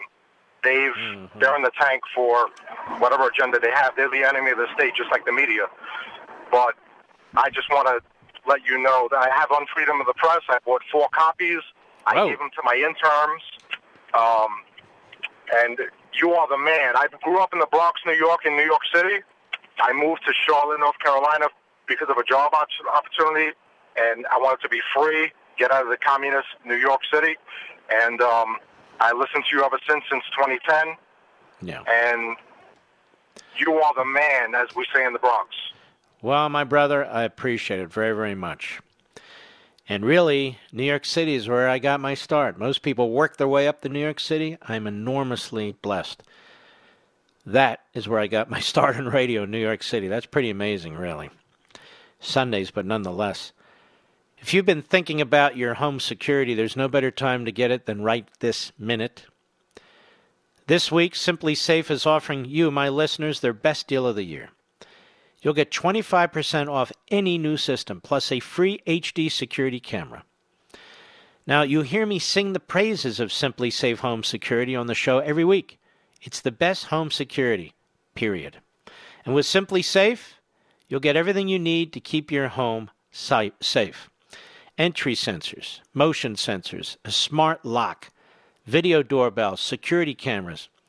Plus, SimpliSafe offers 24 7 professional monitoring with police dispatch that's three and a half times faster. I know SimpliSafe founder Chad, and I've known him for many years. He's terrific. SimpliSafe is the home security we trust. So if you've been waiting or if you're on the fence about getting a security system, don't wait anymore. Go to simplisafemark.com to get 25% off your system. 25% plus a free security camera. That's pretty damn good. This is the best deal you'll ever find on home security. Order now to get this exclusive offer 25% off and a free security camera at simplisafemark.com. Simplisafemark.com. Don't forget, 9:30 p.m. Eastern in about 45 minutes, 6:30 p.m. Pacific. I will be on Fox with Sean Hannity. We'll be right back. Mark Levin.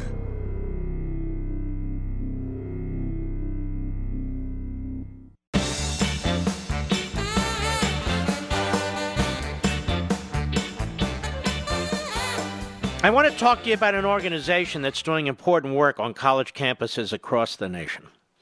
Only seven years.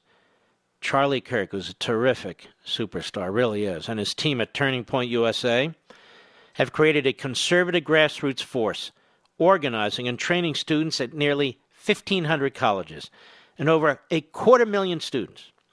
Part of that work includes getting students out to vote in this election and beyond. Folks, I love Turning Point because they're making a real difference. And with your support, they'll train up our army of conservatives to take the fight to campus radicals everywhere. Now, they're playing offense, not defense, and that's why it works. That's why I'm urging you to support Turning Point to get our college campuses back. But they need your support to ensure conservative values are represented on every college campus in America. And when you do support them, by the way, your gift will be matched thanks to the generosity of several donors.